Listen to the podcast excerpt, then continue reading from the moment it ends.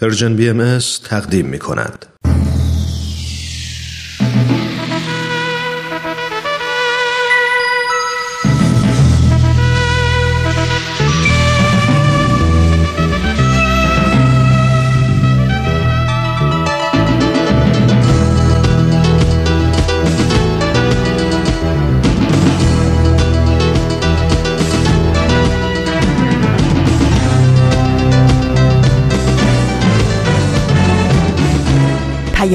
دوست.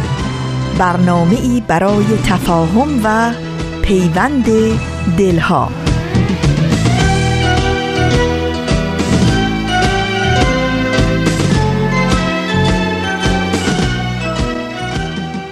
با سمیمانه ترین درودها از کرانه های دور و نزدیک به یکایک شما شنوندگان عزیز رادیو پیام دوست. در هر گوشه و کنار و شهر و دیار این گیتی پهناور که با رادیو پیام دوست همراه هستید امیدواریم شاد و تندرست باشید و ایام به کامتون باشه.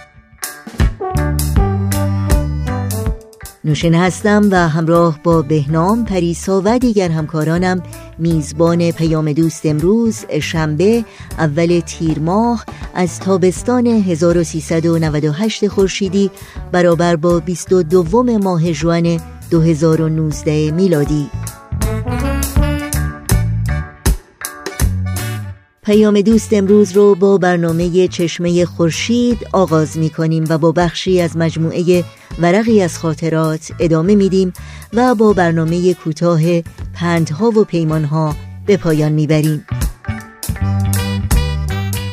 امیدواریم با برنامه های امروز رادیو پیام دوست همراه باشید و از شنیدن اونها لذت ببرید.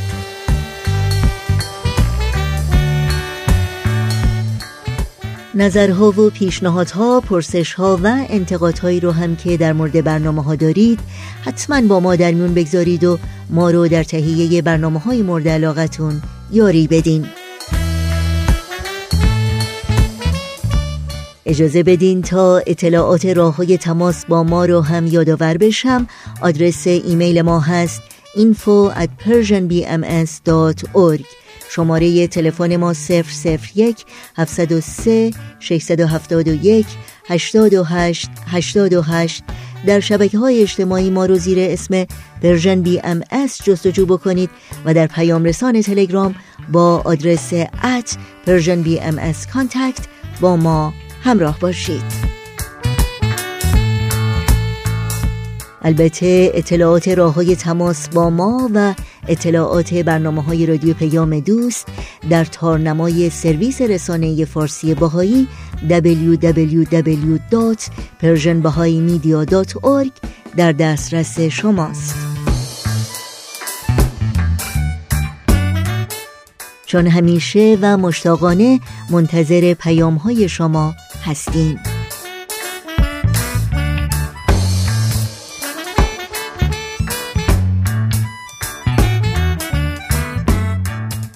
این صدا صدای رادیو پیام دوست با ما همراه باشید.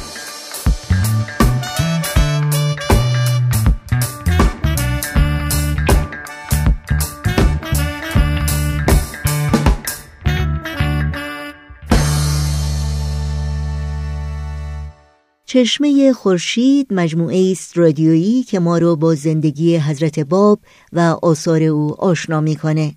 این مجموعه به مناسبت دویستمین سال تولد حضرت باب بنیانگذار آین بابی و مبشر آین باهایی تهیه شده که همراه با رامان شکیب و استاد بهرام فرید به بخش تازه از اون گوش می‌کنیم.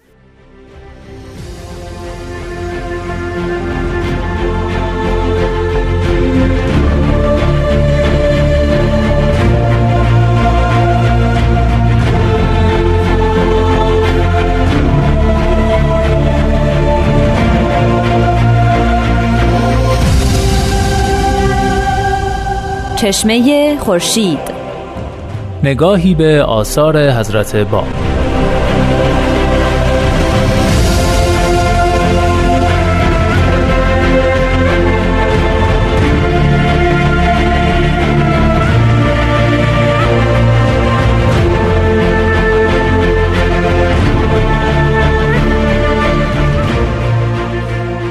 شنوندگان عزیز رادیو پیام دوست با درود. رامان شکیب هستم و این دومین برنامه از سری برنامه های چشمه خورشیده. ما در این برنامه به معرفی و بررسی آثار حضرت باب پیامبر دیانت بابی و مبشر آین باهایی صحبت می‌کنیم. مهمان ما در این برنامه جناب استاد بهرام فرید هستند. با ما همراه باشید.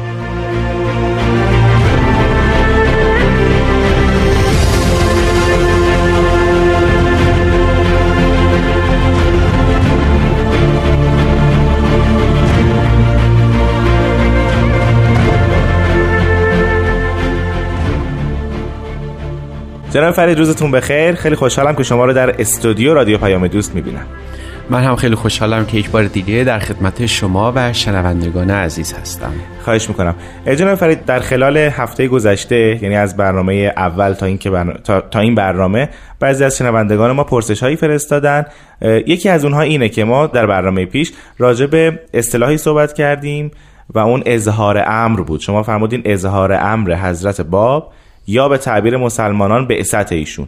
یکی از سوالای این بود که تفاوت این دوتا واژه با هم چیه؟ اگه ممکنه قبل از که وارد بحث بشیم این مطلب رو توضیح بفرمایید. بله بسیار هم سال به جا و مناسبی است به خصوص اون کسانی که دائما در آثار باهایی و بابی می‌خوانند که اظهار امر رخ داده و در تاریخ دیانت باهایی هم دائما این تکرار شده. این مبتنی بر یک الهیات بسیار قوی است که در اندیشه اسلامی هم وجود داشته ولی در آین بابی و باهایی برجسته تر شده و مطمئن نظر شارع دیانت بابی یعنی حضرت باب قرار گرفته بله. می‌دانیم وقتی صحبت از بعثت می‌کنیم یعنی پیامبر تا قبل از اون زمان بعثت از احوال خودش بیخبر است و نمی‌داند که مظهر ظهور خدا پیامبر خداست رسول خداست و از این بی اطلاست اما بعثت ناگهان این مقام بر او, بر او پیدا میشه به وجود میاد. به عبارت دیگه نبوت حدوثی است که بر یک فرد رخ میده. تا قبل از این او یک انسان فردی است مثل بقیه آدم ها ولی یک باره مقام و مرتبت و منزلت او به بالا می رود و به رتبه نبوت و رسالت مبعوث میشه. درست اما وقتی صحبت از اظهار ام میشه ناگهان یک دگرگونی بسیار عجیبی رخ میده و اون این است که ما می‌دانیم که بر طبق الهیات بابی و بهایی پیامبر خدا از همان لحظه تولد پیامبر خداست. به عالم امر تعلق می‌گیره. عالم امر یعنی؟ یعنی که در بر طبق این الهیات ما معتقده به سه عالم هستیم. می‌گوییم نه فقط حق است و خلق بلکه حق است و امر است و خلق. وقتی صحبت از عالم امر میشه یعنی واسطه است بین خداوند و خلق بین عالم حق و عالم مخلوقات. این یک واسطه است که آنچه که فیض الهی است از عالم حق یعنی خداوند اقتباس می‌کنه و به عالم خلق یعنی مادون خودش پایین تر از خودش افاظه می‌کنه. بر طبق تعلیمات حضرت باب پیامبران ذاتن ماهیتا متعلق به عالم امر هستند فقط وقتی که می‌خواهند به هدایت عالم خلق بپردازند به دلالت عالم خلق بپردازن مشغول بشن یعنی دین به وجود بیاد اینا مجبورن لباس انسانی برتر کنن. بله. یعنی به ساحت انسانی برسن که در عین حال اشرف موجودات آفرینش محسوب میشن. اظهار ام به این معناست که اون اون شخصیتی که متعلق به عالم اون ذاتی که متعلق به عالم امره می‌خواهد به قمیس انسانی به لباس انسانی در بیاد برای هدایت خلقش. وقتی به دنیا میاد یعنی که پا به عرصه این جهان می‌گذاره. اما حقیقتش ذاتش ماهیتش هویتش متعلق به عالم ام و از جنس این عالم نیست. مربوط به یک جهان دیگری است مربوط به فضا و ساحت دیگری است. که فعلا ما می‌تونیم در هیئت انسانی در شکل انسانی در هیکل انسانی رو بشناسیم. از, از ابتدا خودش آگاه به مقامات خودش. بی تردید این گونه است. تمام پیامبران از لحظه تولد به مقام خودشون که تعلق به عالم حق داره تعلق به تعلق به عالم امن داره با خبر هستن ولی مجاز نیستن که این رو به همه خلق افشا کنن. درسته. لذا یک زمانی می‌رسد که این اجازه رو پیدا می‌کنن که از این مقام بلند خودشون پرده بردارن و او رو به تعبیر حضرت باب اظهار کنند بنابراین او می‌شود مظهر ظهور خداوند جایی است که خداوند در این شخص ظاهر میشه برای ما به رؤیت در میاد. اون مقامی رو که می‌تواند افشا کند و بیان کند و توضیح بدهد اون مقام میشه مقام اظهار ام به تعبیر اهل ادیان یعنی مبعوث می شود یعنی به رسالت برانگیخته می شود بعثت درست مساویست با اظهار امر ولی با دو الهیات کاملا متفاوت. پس وقتی میگیم اظهار امر هم اظهار پیامبری خودشونه و هم میشه گفت اظهار عالم امر یعنی اظهار مقامی که در عالم امر داشتنه. کاملا صحیحه و این تعبیر کاملا تعبیر درستی است و شاید این رو بتوان از یک اصطلاح بسیار کلیدی که حضرت باب و حضرت بهاءالله بیان کردن فهمید و اون منظره. ما بارها در آثار حضرت بهاءالله خوندیم و انه لمنظر الاکبر الذی ستر فی الواح المرسلین. به این مضمون که این مظهر ظهور یعنی حضرت باب یعنی پیامبر خدا یک منظر است. منظر به تعبیر اهل لغت اسم مکان و زمان است. یعنی هم اسم مکان است هم اسم زمان است. یعنی چشماندازی است که در اونجا می‌توان هم, هم زمان ظهور خدا رو دید هم جای ظهور خدا رو دید. از این حیث می شود گفت که پیامبر خدا مثل یک روزنی هست که در ملکوت خدا باز میشه که دو سویه می توان دید. یعنی هم می شود خداوند به خلق نظر کنه و ارتباط برقرار کنه و هم که خلق می‌تونن از این چشمانداز ملکوت خدا عالم حق رو که در لباس عالم امر و اینک به شکل انسانی ظاهر شده رو مشاهده کرد. خیلی ممنونم جناب فرید. اگر موافق باشین استراحت مختصری بکنیم و بعد ادامه برنامه رو با هم پیش بگیریم. در خدمت شما هستم.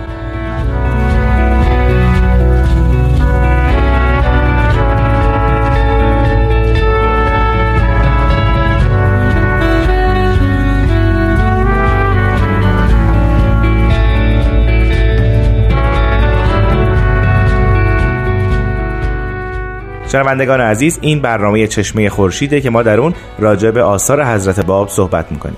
جناب فرید تا جایی که یادمه در برنامه پیش شما راجع به اظهار امر یا به بعثت حضرت باب صحبت کردید و سه مرحله خفی علنی و عمومی اون رو مختصرا شرح دادید. بله. بعد از اظهار امر خفی حضرت باب چه اتفاقی در دوران زندگیشون افتاد؟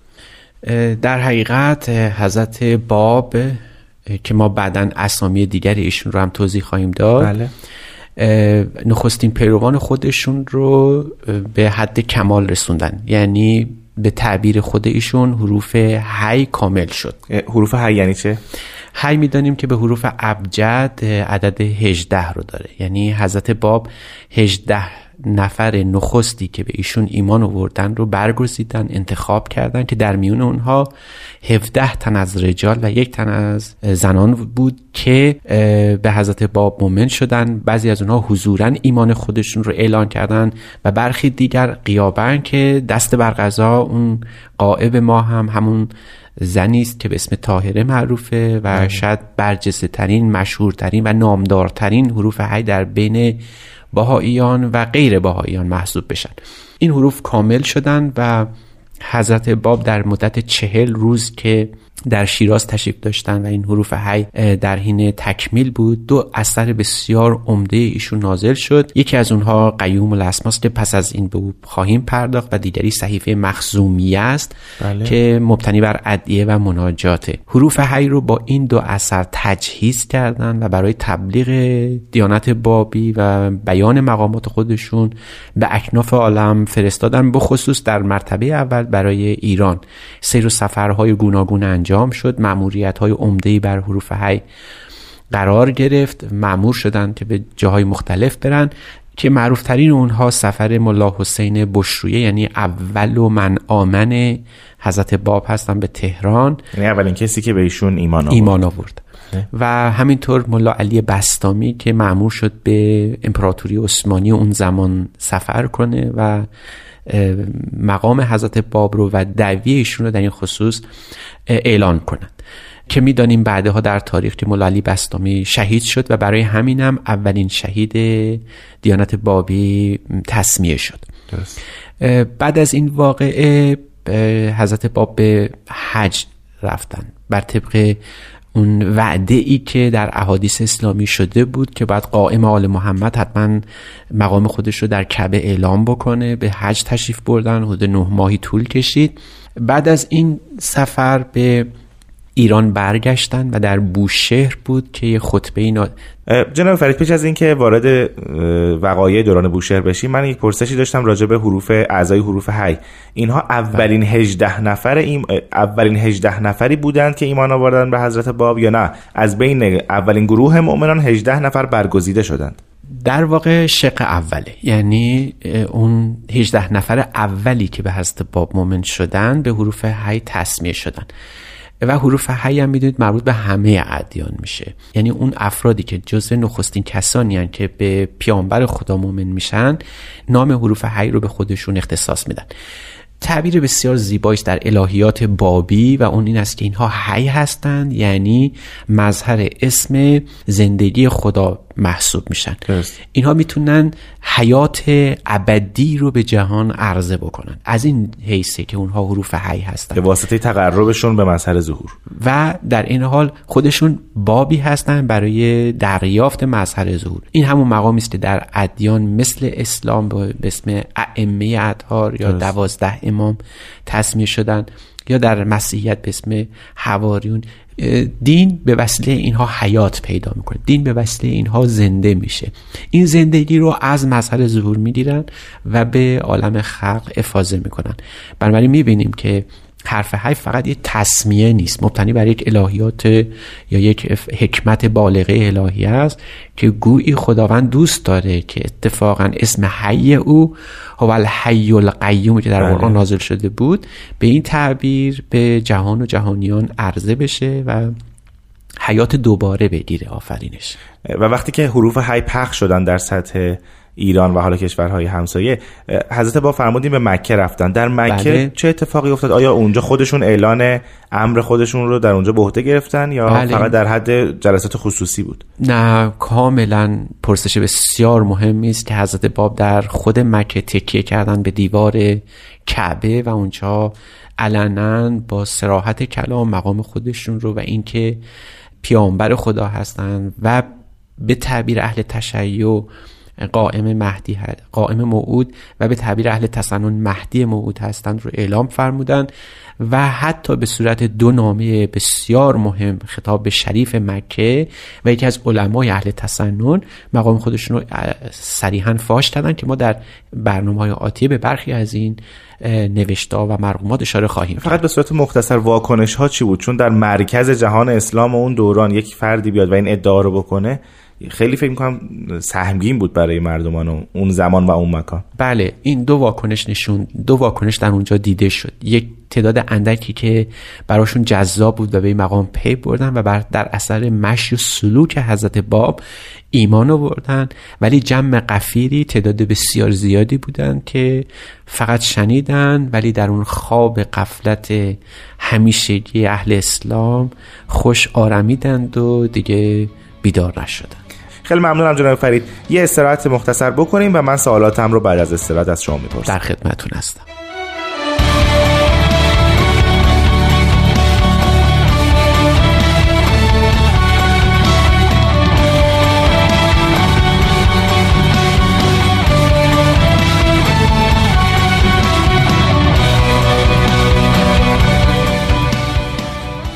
خب جناب فرید فرمودید که بعد از سفر مکه حضرت باب وارد بوشهر شدن بله. در اونجا چه اتفاقاتی افتاد اولین کاری که کردن این بود که قبل از اینکه به شیراز برگردن و محل اصلی زندگیشون نامه مرحوم فرمودن به خال خودش به دایی خودشون که ما در دینات بابی بهشون میگیم خال اعظم بله. در اون توقی به اسم خسائل سبعه یا شعائر سبعه یعنی هفت کاری که باید مومن انجام بده اعلان کردن که یکی از اون کارها وارد کردن جمله اشهد و ان علی قبل محمد باب الله رو در ازان وارد کنن این جمله انقلاب بزرگی بود و کسی بله. که دست به این کار زد در تاریخ بابی نامش مشهور جناب ملا صادق مقدس خراسانی یکی از پیروان جانفشان حضرت باب محسوب میشن که بعدا طول زندگی او در زمان حضرت با هم تداوم داشت. واکنش ها بسیار شدید بود مردم منقلب شدن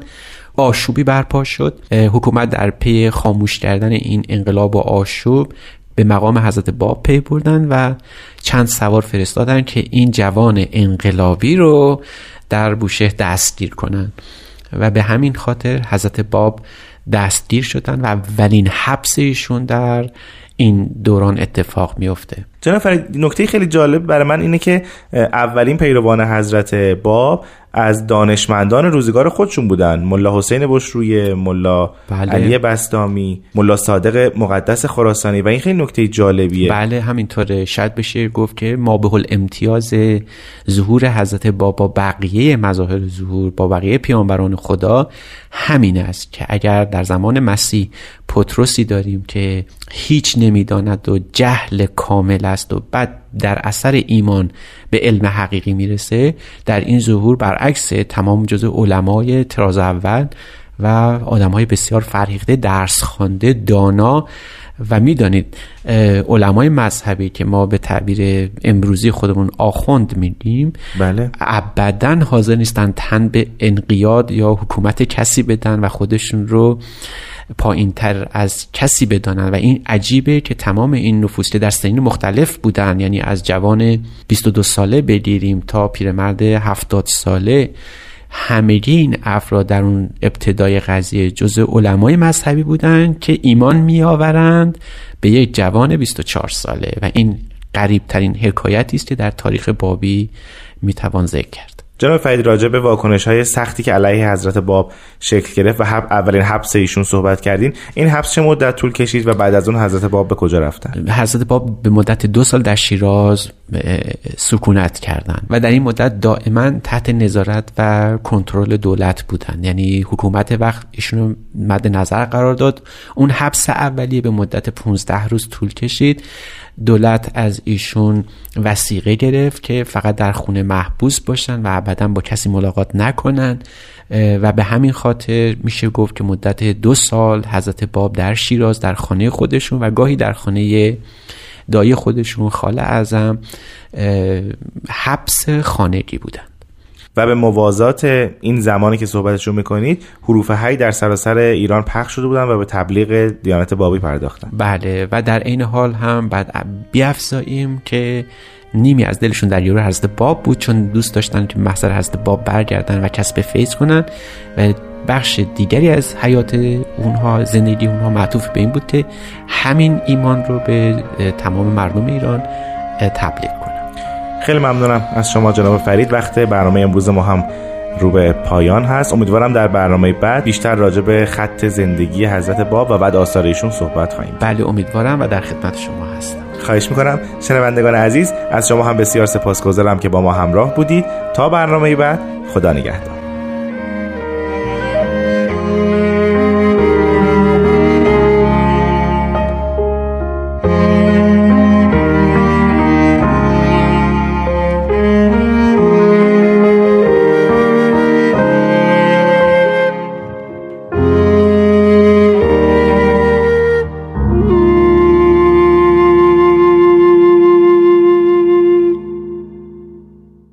برنامه این هفته چشمه خورشید بود که از رادیو پیام دوست شنیدید.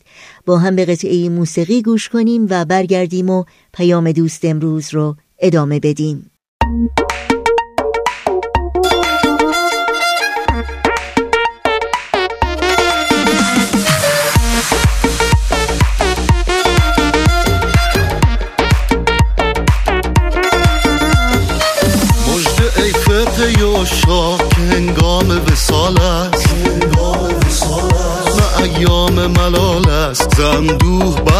برایید و سوی عشق گرایید که آن دلبر دلجوی دلارا که نهان بود. زنزار و خفی بود زفکار و بسی در طلبش جام دریدند و سهر آه کشیدند و از او از اون نام و نشان هیچ ندیدند و به صد مهر و وفا از کرم و لطف و صفا پرده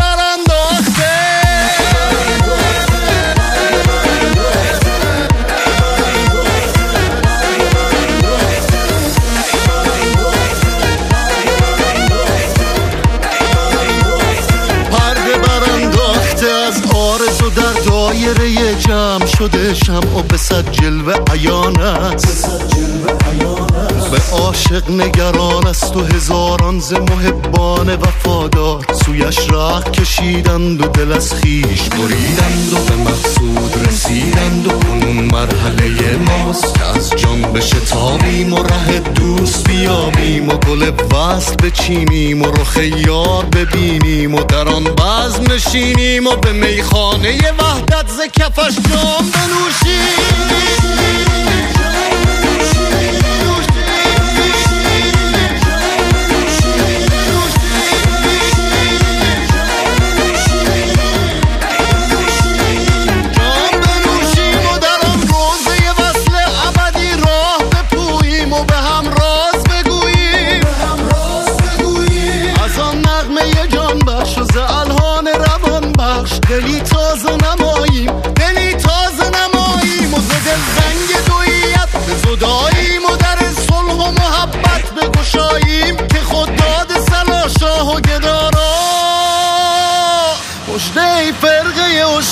که هنگام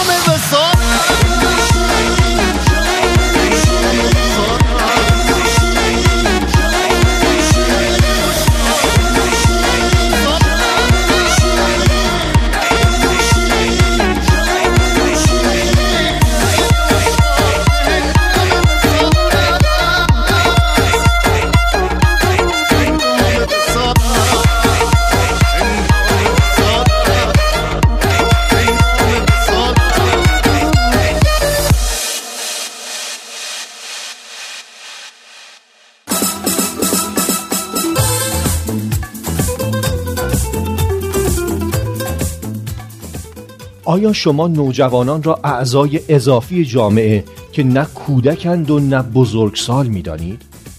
آیا شما دوران نوجوانی را دوران اسیان و سرکشی می دانید؟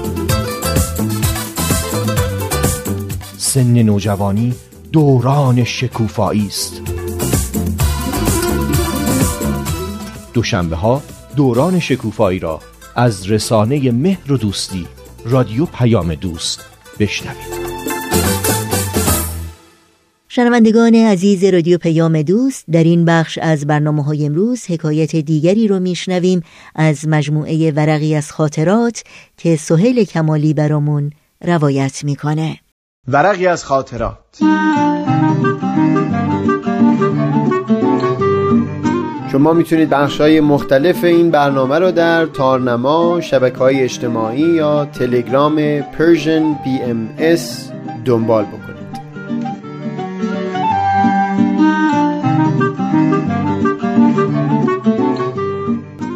این ورق شاید محال نیست.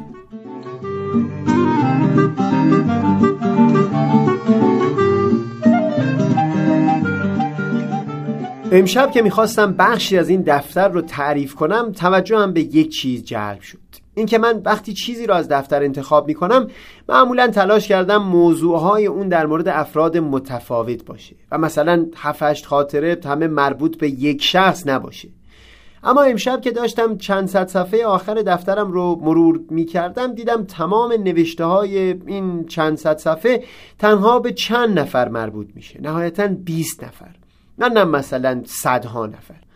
درسته که شاید اینجا و اونجا نامیم از یکی از استادان برده باشم یا از هر رهگذر دیگه ای که حرف خاصی زده. اما در کل افرادی که در این دوره از زندگی من نقش اصلی رو بازی کردن بیش از حدود 20 نفر نبودن. و هر کدوم از این افراد هم به نحوی در زندگی من رنگی داشتن. شاید یکی از بخشای دفتر من که همیشه مرور اون برای خودم بسیار شیرین بوده اون گفتگوهایی هست که با سونیای سیزده ساله داشتم.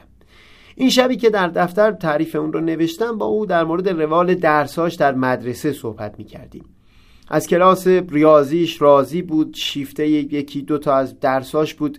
از تاریخ شاکی بود اما از چیزی که بیش از همه مینالی دستور زبان بود. و می‌گفت چند روز دیگه امتحان داره ولی جو کلاس یک طوری است که نمی‌تونه از معلمش زیاد سوال بپرسه. من به خاطر علاقه که همیشه به پدیده زبان داشتم کلا به هر چیزی که مربوط به اون می‌شد مثل ترکیب واژگان و دستور زبان و مثل اون هم علاقه شدیدی نشون می‌دادم. این بود که در جستجوهام برای خودم یک راه روش معقولی برای یاد گرفتن این چیزها انتخاب کرده بودم که سبب شده بود انس خاصی با زبان احساس بکنم. اول دبیرستان که بودم معلم ادبیات ما به نام آقای لامه یا لامعی با اون روش درس رو به ما آموخته بود.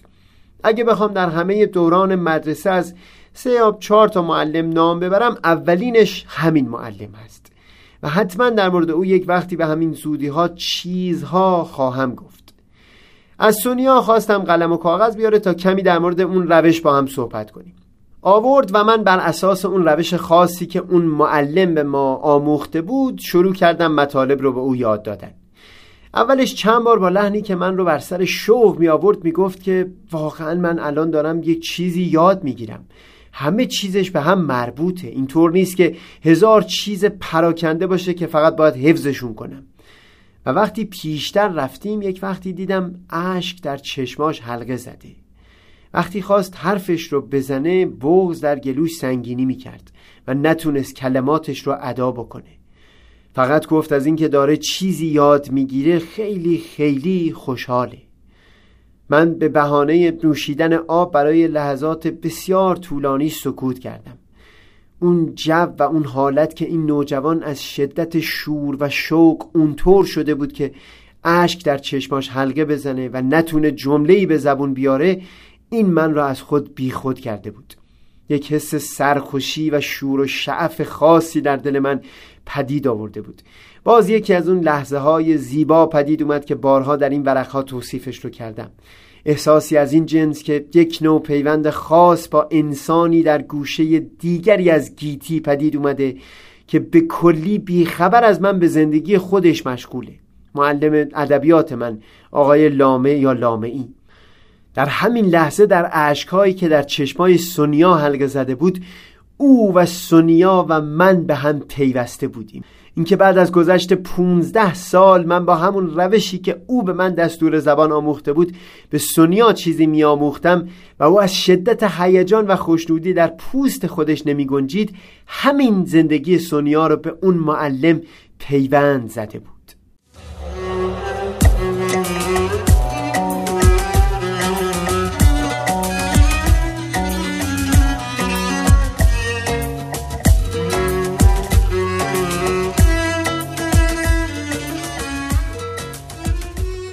همون لحظات طولانی سکوت به یاد خاطرات کلاس همین معلم افتادم.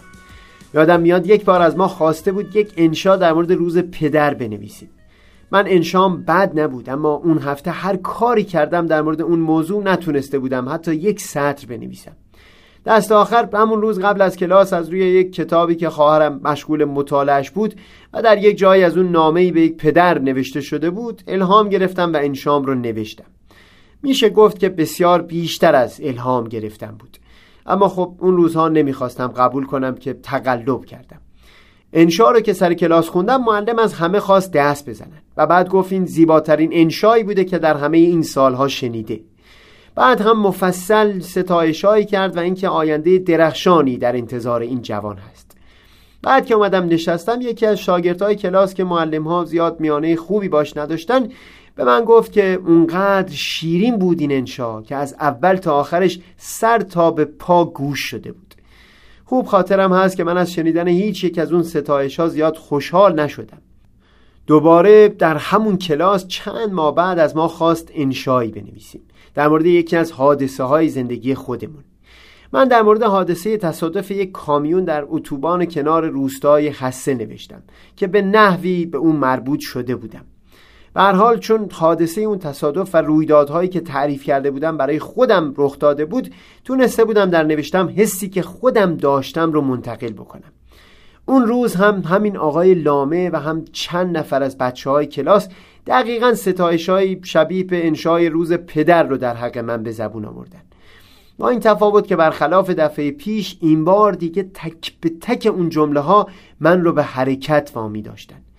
وقتی دوباره با سونیا مشغول صحبت شدم حسم این بود که این تنها من نیستم که بسیاری چیزهای امروز خودم را مدیون اون معلم هستم.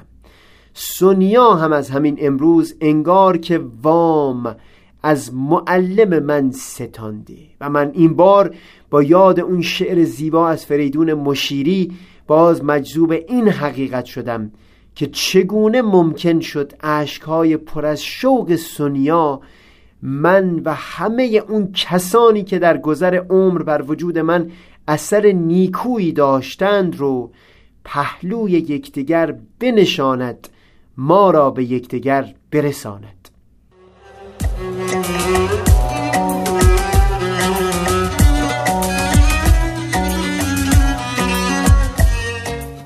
سهیل کمالی سهشنبه 21 آذر ماه.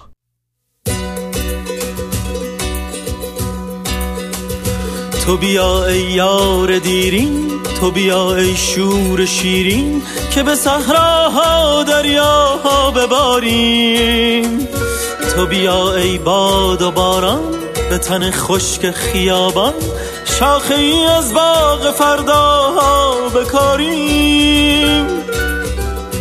تو بیا با هم دوباره در شب سرخ ستاره آسمانی از کبوترها بپاشیم تو بیا ای خنده دور در سهرگاهان پرنور سرخوش و خندان لبا دیوانه باشیم. تمام که کشان نشان از تو دارد. زمان بدون تو سر گذر ندارد.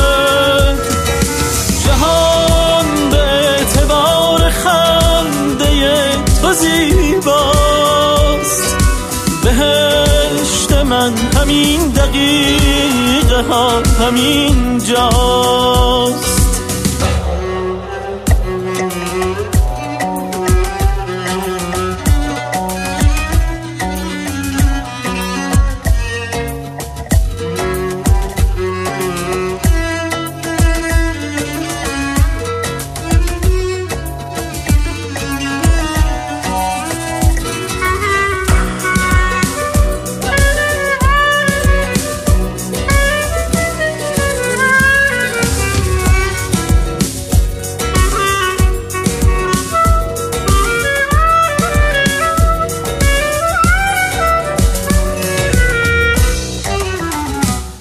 بیا با من نگارا تازه کن هوای ما را.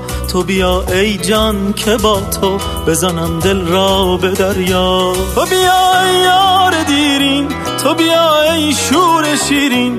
تو بیا تا شب دوباره سرزند ماه و ستاره. تمام کهکشان نشان است تو دارد بدون تو سر گذر ندارد. جهان به اعتبار خنده تو زیباست. بیا تمام نا تمام ما همین جاست پندها و پیمانها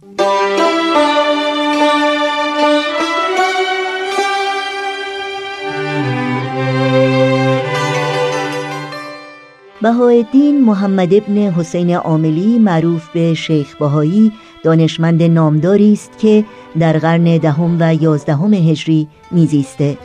او در بلبک شهری تاریخی در لبنان به دنیا آمد در نوجوانی به ایران نقل مکان کرد و در سن 75 سالگی در اصفهان چشم از جهان فرو بست. شیخ بهایی حکیم، فقیه، عارف، منجم، ریاضیدان، شاعر، ادیب و مورخ شهیری است که در حدود 95 کتاب و رساله در سیاست، حدیث، ریاضی، اخلاق، نجوم، عرفان، فقه، مهندسی، هنر و فیزیک تحریر کرده است. سازمان یونسکو در سال 2009 میلادی نام او را در فهرست مفاخر ایران ثبت کرد.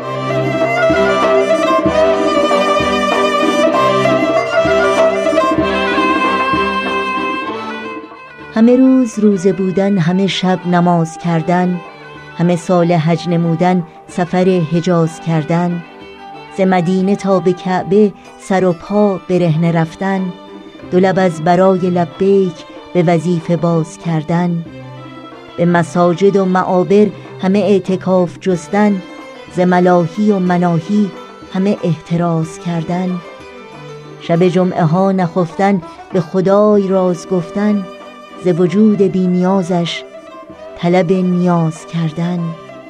به خدا که هیچ کس را سمر آنقدر نباشد که به روی ناامیدی در بسته باز کردن.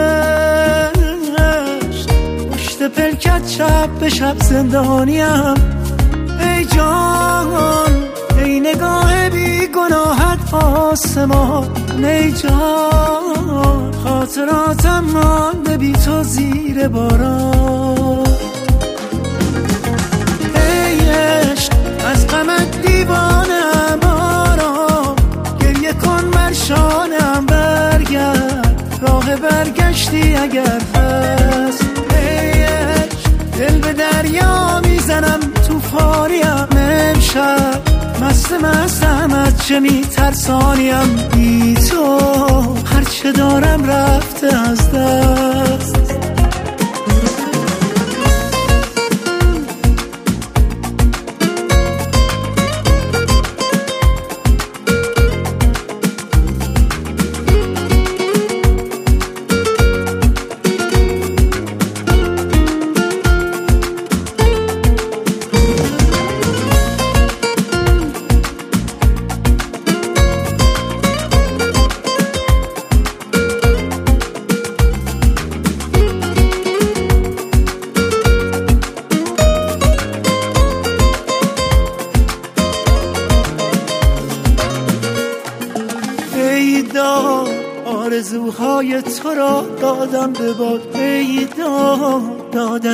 اشکی که از چشم تو افتاد. ای وای وای از این تنهایی دیوانه باد. ای وای وای از این دل این دل دل تنگ دیدار.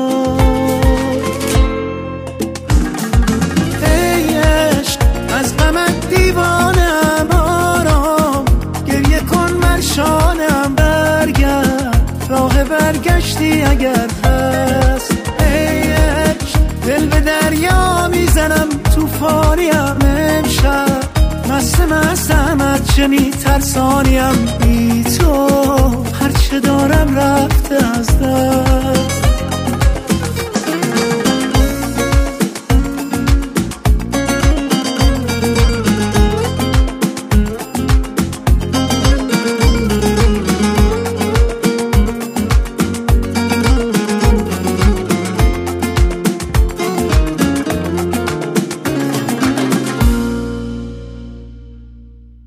شنوندگان عزیز برنامه های این شنبه رادیو پیام دوست هم در اینجا به پایان می‌رسه.